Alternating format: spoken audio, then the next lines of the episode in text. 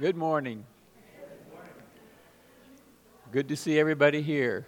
Good to gather together. I want to thank the worship team for uh, putting together that music and leading us in worship. It's a great thing. When you think of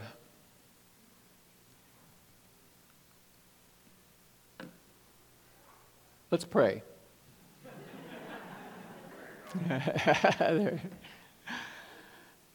Lord, we thank you. Excuse me. Thank you for this time of looking into your word. Thank you that you are worthy of all of our praises and all of our songs. And pray your, that you would open our eyes to the truth of your scriptures and guide us as we attempt to live godly lives for you. We pray in Jesus' name. Amen. You know, when you think of wanting more unchurched people to come to your church, and you're part maybe of a leadership team or some group that's gathering to, dis, to, to look into that, often the conversations go, go like um, maybe they might enter into like style of service. Should we be more contemporary, more traditional, more informal, more liturgical, and there's all these things that can be brought up in those conversations. And you might even go into the facilities. Should we think about building an education building, updating the nursery, or upgrading the nursery, parking lot? Or you might even think about adding ministry opportunities, you know, for youth, for children, for, you know, different aspects of your community to maybe invite people in. And all of those can be very legitimate to look into depending upon your church's circumstances. but our Bible passage this morning talks about ways to make the church more attractive, yet doesn't mention any of those kinds of things. now, we're still not saying that those aren't important and, and that they're wrong. But if you don't have these things that the Bible is going to talk to us about this morning, then those things really won't help that much. So we're going to be in Titus chapter 2 this morning. we'll be talking about a more attractive church. And I want to begin with just the very first verse of Titus chapter 2. he says, you, however, he's talking to Titus and what he must teach the elders to do. You, however, must teach what is appropriate to sound doctrine. In this letter, the Apostle Paul is telling Titus, his faithful helper, how he should protect these Christians because there are rebellious people, false teachers that will come into churches that have been formed, and they will try to take them down a whole different pathway in order to, get, to gain uh, dishonest gain, to get dishonest gain. And after that, Paul tells Titus, in contrast to those false teachers, he says, You, however, must teach what is appropriate to sound doctrine. now, you might be wondering at this, at this point, I thought you said we're going to talk about making our church more attractive. Sound doctrine kind of seems like we're going the opposite way. Well, to many people, the word sound doctrine can sound sort of dry, like being forced as a kid to go to catechism class on Sunday mor- Saturday mornings. But actually, as we continue with these next four verses here in Titus chapter 2, we'll see how Paul's sound doctrine can really help a church become more positive, more helpful, more meaningful, and even more attractive. So, look with me if you will.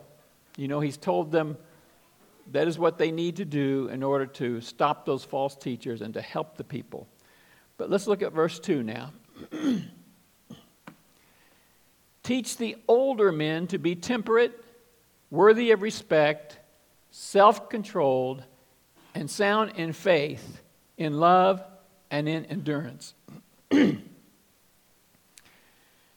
now, some of you may be wondering if you fit into that category as older men.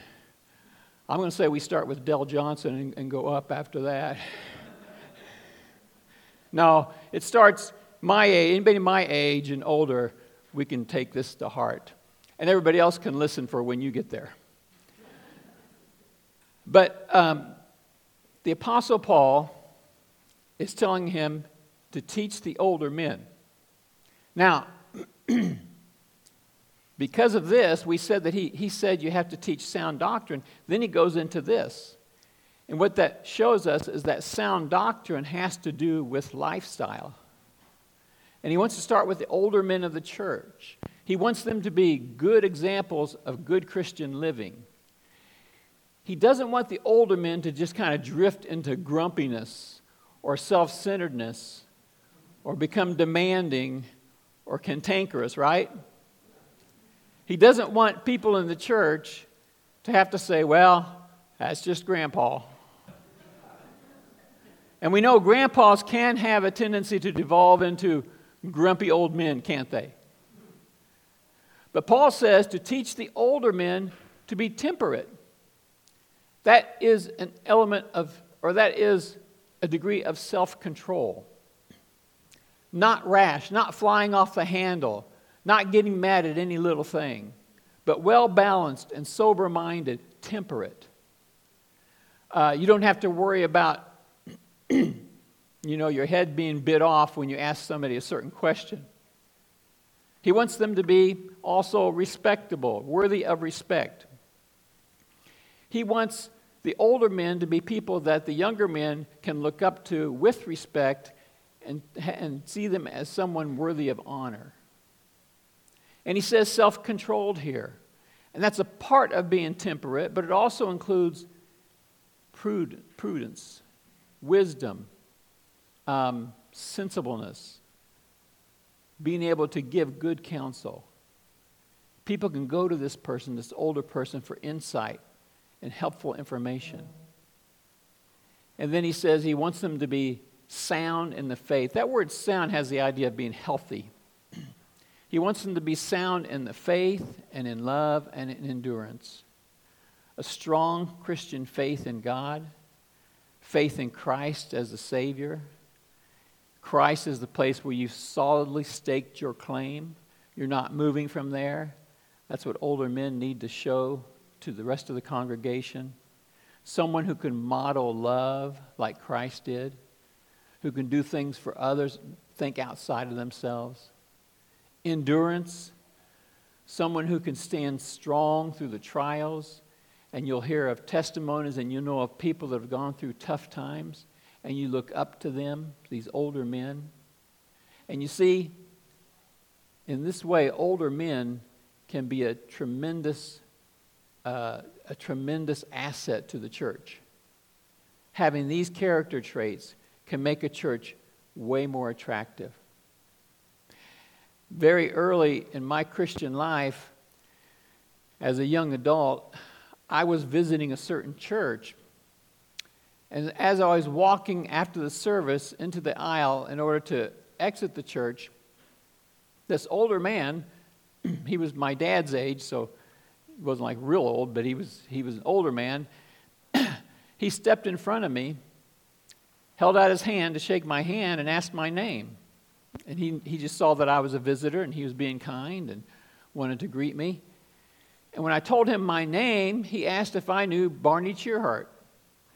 And that's what they called my dad at his work. His name was Bernie, but they called him Barney.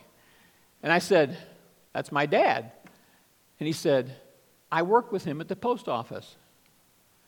Now, at this time, like I said early in my Christian life, my parents were very worried about me and others becoming this born again Christian. But I found out that my dad respected this man that he worked with. And this man ended up inviting Laura and me to join their young marrieds group, even though we were just dating. And we joined that group, and he was a great, you know, lay leader in the church. we benefited from that group. We met at their house, and then he taught a Sunday school class, and we got to know all these young marrieds. And then later on, as Laura and I moved closer to marriage, I found out that my dad approached this man, and that, that says something because my dad usually doesn't ask anybody anything. but I found out that he approached this man and asked him what he thought about Laura and me getting married. And he said to my dad, I'd sure take her as my daughter in law. so, you know, we all know this, but how much more attractive a church is when the older men are honorable, respectable, wise men.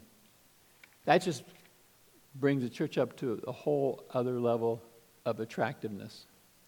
Especially when you see so many men turn grumpy, more demanding as we get older, and more set in our ways. And all this better living is a part of teaching what is appropriate to sound doctrine. You know, there was a, a man in our church who's, who's not here anymore, an older man, and he once told Laura, because we were singing, you know, we would sing some songs that he was familiar with and other songs that he wasn't. And he told Laura, Hey, don't worry if you don't see me singing. He goes, I just don't know the song, but I'm, I'm singing in my heart. And so he encouraged her. You know, that, that was a wise thing for him to do and a caring thing for him to do. And to have older men like this in the church, which we do, is just so helpful for a church. But now look at verse 3. it says, Likewise, teach the older women to be reverent in the way they live, not to be slanderers or addicted to much wine, but to teach what is good. Now, I really don't see any older women out here.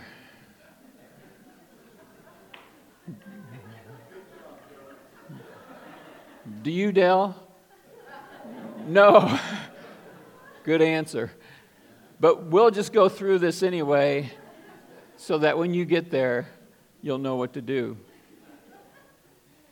He tells the older women to be reverent in the way they live.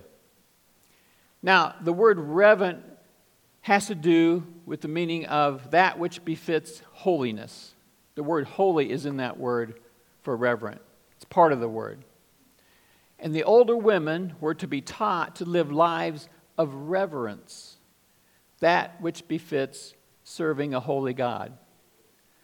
Now, last week we saw that the Cretans had a widespread reputation. One of their own said, Cretans are liars, evil brutes, and lazy gluttons. Now, can you imagine what these new standards of living are going to mean to that, that part of the world where Cretans are known for that, widespread? Now, now they're going to live lives pleasing to God, according to God's standards. And all of this is sound doctrine. Paul tells these women not to be slanderers. To slander is to make an accusation against somebody in order to harm them. The word for slander is one of the, word, one of the names they give to Satan, diabolos. Now, I suppose that some forms of gossip would fit into this category. And so, you know, gossip, of course, we all know can hurt people. And Paul tells them, don't be slanderers. Don't say anything against people, you know, to hurt them. And it's really a motive behind it. And then he tells them not to be addicted to much wine, but instead teach what is good. So if these older women in the church learn to live in ways that honor God and respect God, and if they guard their speech, they don't attack people with their words, other people with their words, and if they instead teach what is good, they will be following sound doctrine. And they will shine like a bright light in their villages and in their communities. And this will make their churches much more attractive, won't it? I mean, how many times have you heard of fights in churches? People leave because there are fights in churches, right? But just think you visit this church in Crete, and the older ladies are living reverent lives. And they aren't drinking to excess.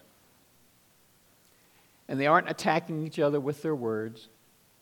I mean, what a stark contrast that would be in that culture, in that city, wherever they are.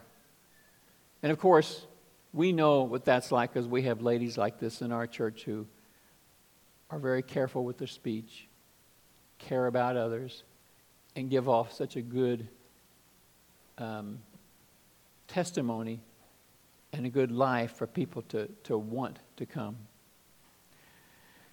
So, ladies, don't be shy to share your faith and reverence with others. Even if you think, well, they don't want to listen to that, just gently share because you have gold. You have just valuable, valuable part of your life to share.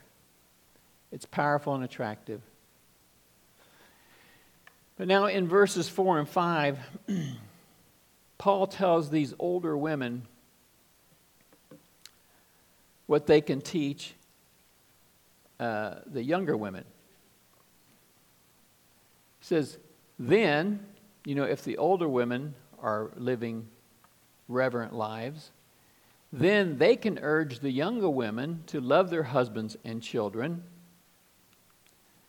to be self controlled and pure, to be busy at home, to be kind, and to be subject to their husbands, so that no one will malign the word of God. These are the ways that, old, that younger women or older women can teach the younger women and help them. And really, he's saying, have the older women teach them to focus on their husbands and their children. That's sound doctrine.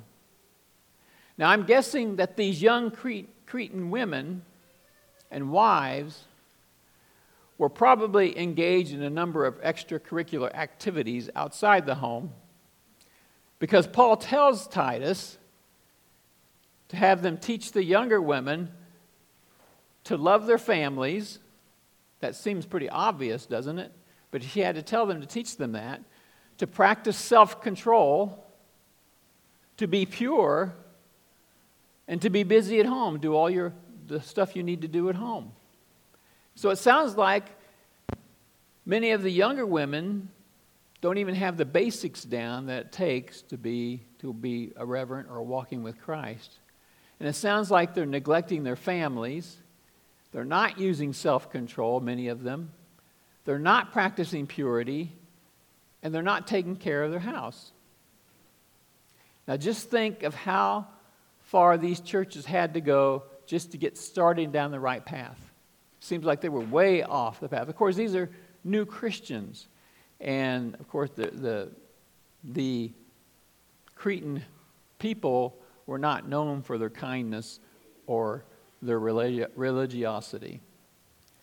Now, in our case, I believe the older women can help the younger women just by helping them see the light at the end of the tunnel. Say, we lived through it, you can too. And keep reminding them how, how good and godly it is that good and godly choices will reap great results in the future. And the, although I realize that this already goes on in our church, we have younger women who really care for their children and their husbands. But let this passage encourage older and younger women to keep encouraging and to keep doing and to keep serving the Lord, even when it's kind of it's bearing down on you the daily thing and maybe thinking that you're stopping, being stopped from doing other things, they'll come. Just practice uh, sound doctrine. Now, the last two directives in our passage of older women teaching younger women it says to be kind and to be subject to their husbands so that no one will malign the word of God. Um, first of all, Paul ends this little section by saying he doesn't want wrong actions from the church allowing others to blaspheme the word of God. That means if people outside the church see these professing Christians as not living reverently for the Lord, not caring for their families, not using self control, not practicing purity, not being kind or taking care of their homes, and not being subject to their husbands, then those outside the church will have some serious ammunition against those who go to the church and against what church is all about. In fact, Paul is saying that if the young women of the church do not practice this type of sound doctrine, whatever he was telling them, he says it's blaspheming the Word of God. But now, what about this matter of young women being subject to their husbands? Is that still a thing? Now, I'm going to get into something here that can be pretty controversial in our society, but we are leaving for vacation today, so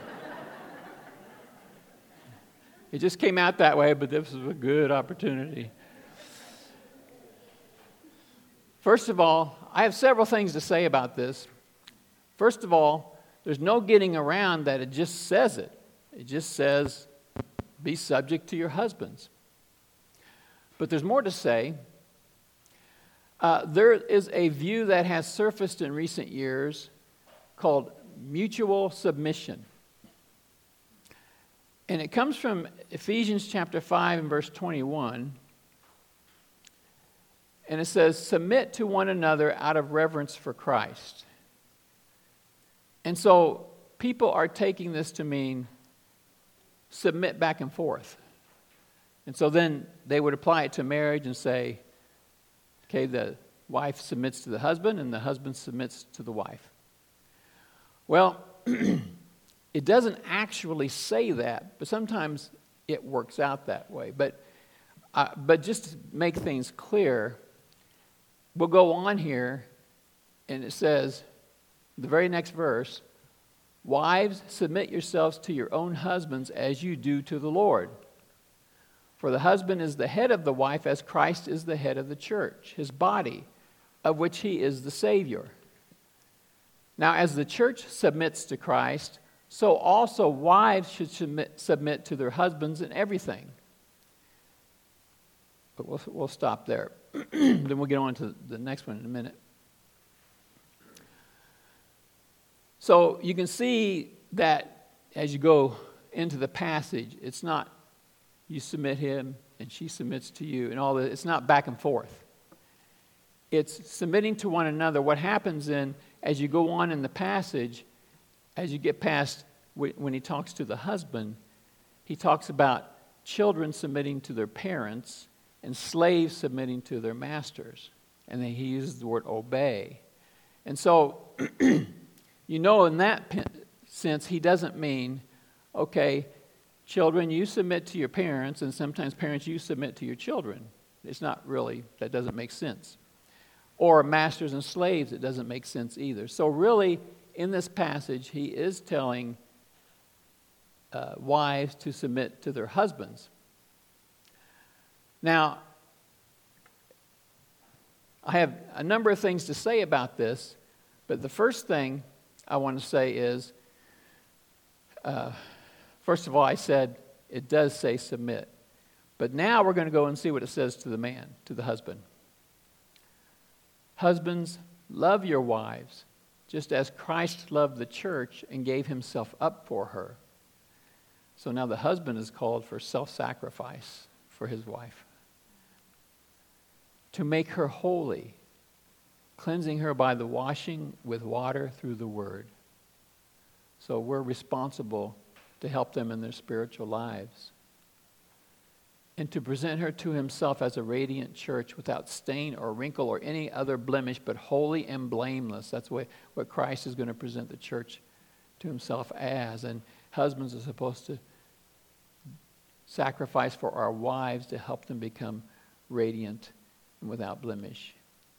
In the same way, husbands ought to love their wives as their own body. He who loves his wife loves himself. After all, no one ever hated their own body, but they feed and care for their body just as Christ does the church. so, wives are told to submit to their husbands, and husbands are told to be ready to give their lives for their wives. And as Christ cares for the church, husbands are supposed to care for their wives. Husbands are supposed to care for their spiritual growth supposed to care for their growing in holiness. But you know, really, uh, the bigger burden lands on the husband. So he has to be responsible for what goes on in the family and that they're following God and, and that they're, you know, growing in the faith and that sort of thing. But a man can disqualify himself from his position of leadership. A man can disqualify himself by not following Christ, by not loving his wife, by not being willing to sacrifice for her. And a man is never, ever, ever allowed to hit his wife or even berate her or treat her badly. If a woman is ever threatened by a man, you know, physically, she should leave. She should, she should seek safety, and she has no, no command of God to stay in that place of trouble or danger or threat. and if a man is living like that, it's not because the Bible has told him to do that. It's because he's not really, you know, leading in love. And that's the whole thing. Love your wife as Christ loved the church. And so this submitting, it's not a it's not a value thing where a husband is more valuable than the wife, so he rules over her. And it's not really a ruling thing. It's just a positional thing. And I think there are times when a woman should separate. When a husband is engaged in dangerous behavior, will not listen, that's when the church should go talk to him if he's part of the church. I go off of God's design of male and female. And you know, men and women are so different. And God has made men to be more aggressive, bigger, stronger, you know, just on a general scale. And that's, God has put men in a position of leadership. Now, a lot of that has changed. You know, back in, in uh, these days, when Titus, when Paul is talking to Titus, so many people were either tradesmen or farmers.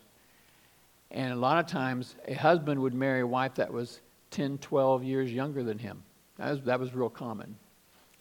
Mid 20s down to early teens you know, the husband mid 20s, the wife in her teens.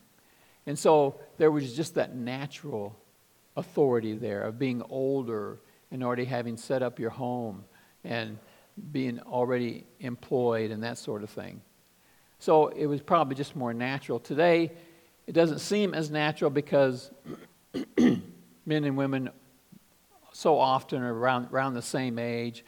They may both have college degrees and all that kind of stuff.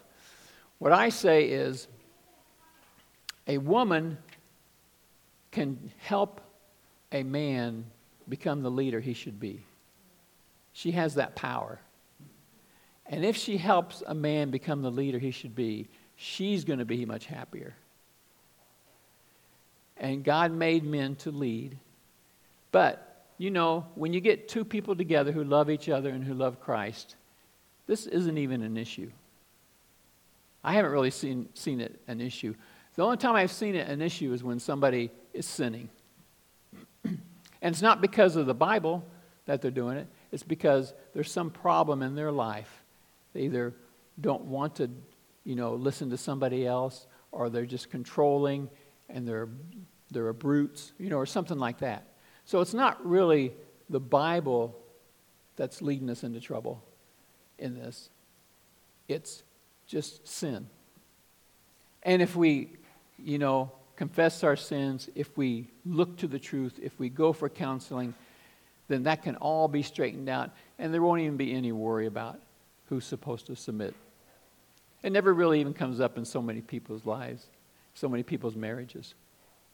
And then here's the, the, the final point I want to make. Do you know who the most submissive person that ever lived was? Jesus Christ. He was the most absolute submissive person that ever lived, and he was God in the flesh. But he loved his Father so much. As you read through the Gospels, you can't get by that. He loved the Father so much. And he was equal to the Father. He was God in the flesh. His, his, but his Father had a position higher than him.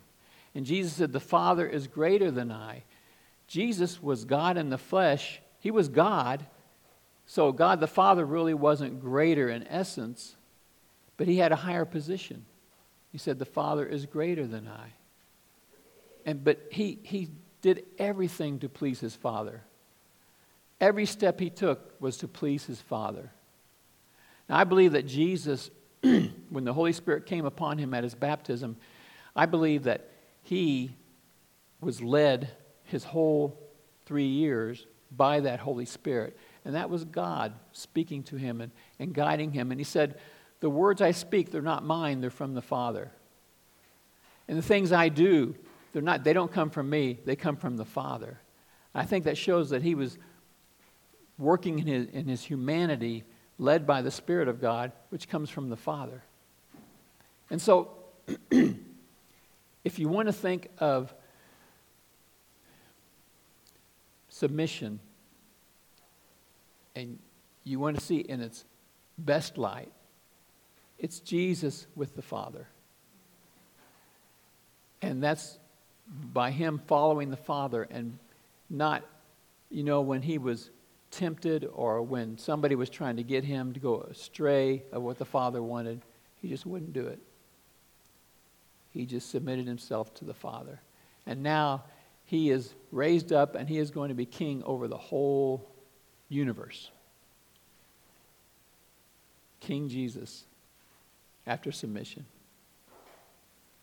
So, I want to say that when older men are honorable, worthy of respect, when older women are teaching the younger women, women and they live reverent lives, that makes a church so attractive. Because you come in and there's peace and there's joy and there's love flowing between people. People are excited to see each other. And it goes deeper than just friendship, it goes into a spiritual realm of brothers and sisters in Jesus Christ. And so I commend our church for having godly people in all these age categories. And I think our church, we should be talking to people, neighbors, and everybody, because this will attract people that are looking for the truth. Let's pray. Father, we thank you for your word. We thank you for just the, the way that you have preserved it for us and the way that we can learn from it and the way that we can go back to it time and time and time again. And thank you for the accessibility that we have in this nation. And we pray for those who keep getting the scriptures out to other people in other lands, even where it's illegal. And Lord, we thank you for their bravery and we pray for those who have just little pieces of Scripture and that they could follow you and find comfort by your Spirit through them. We thank you for this, and I thank you for this church. In Jesus' name, amen.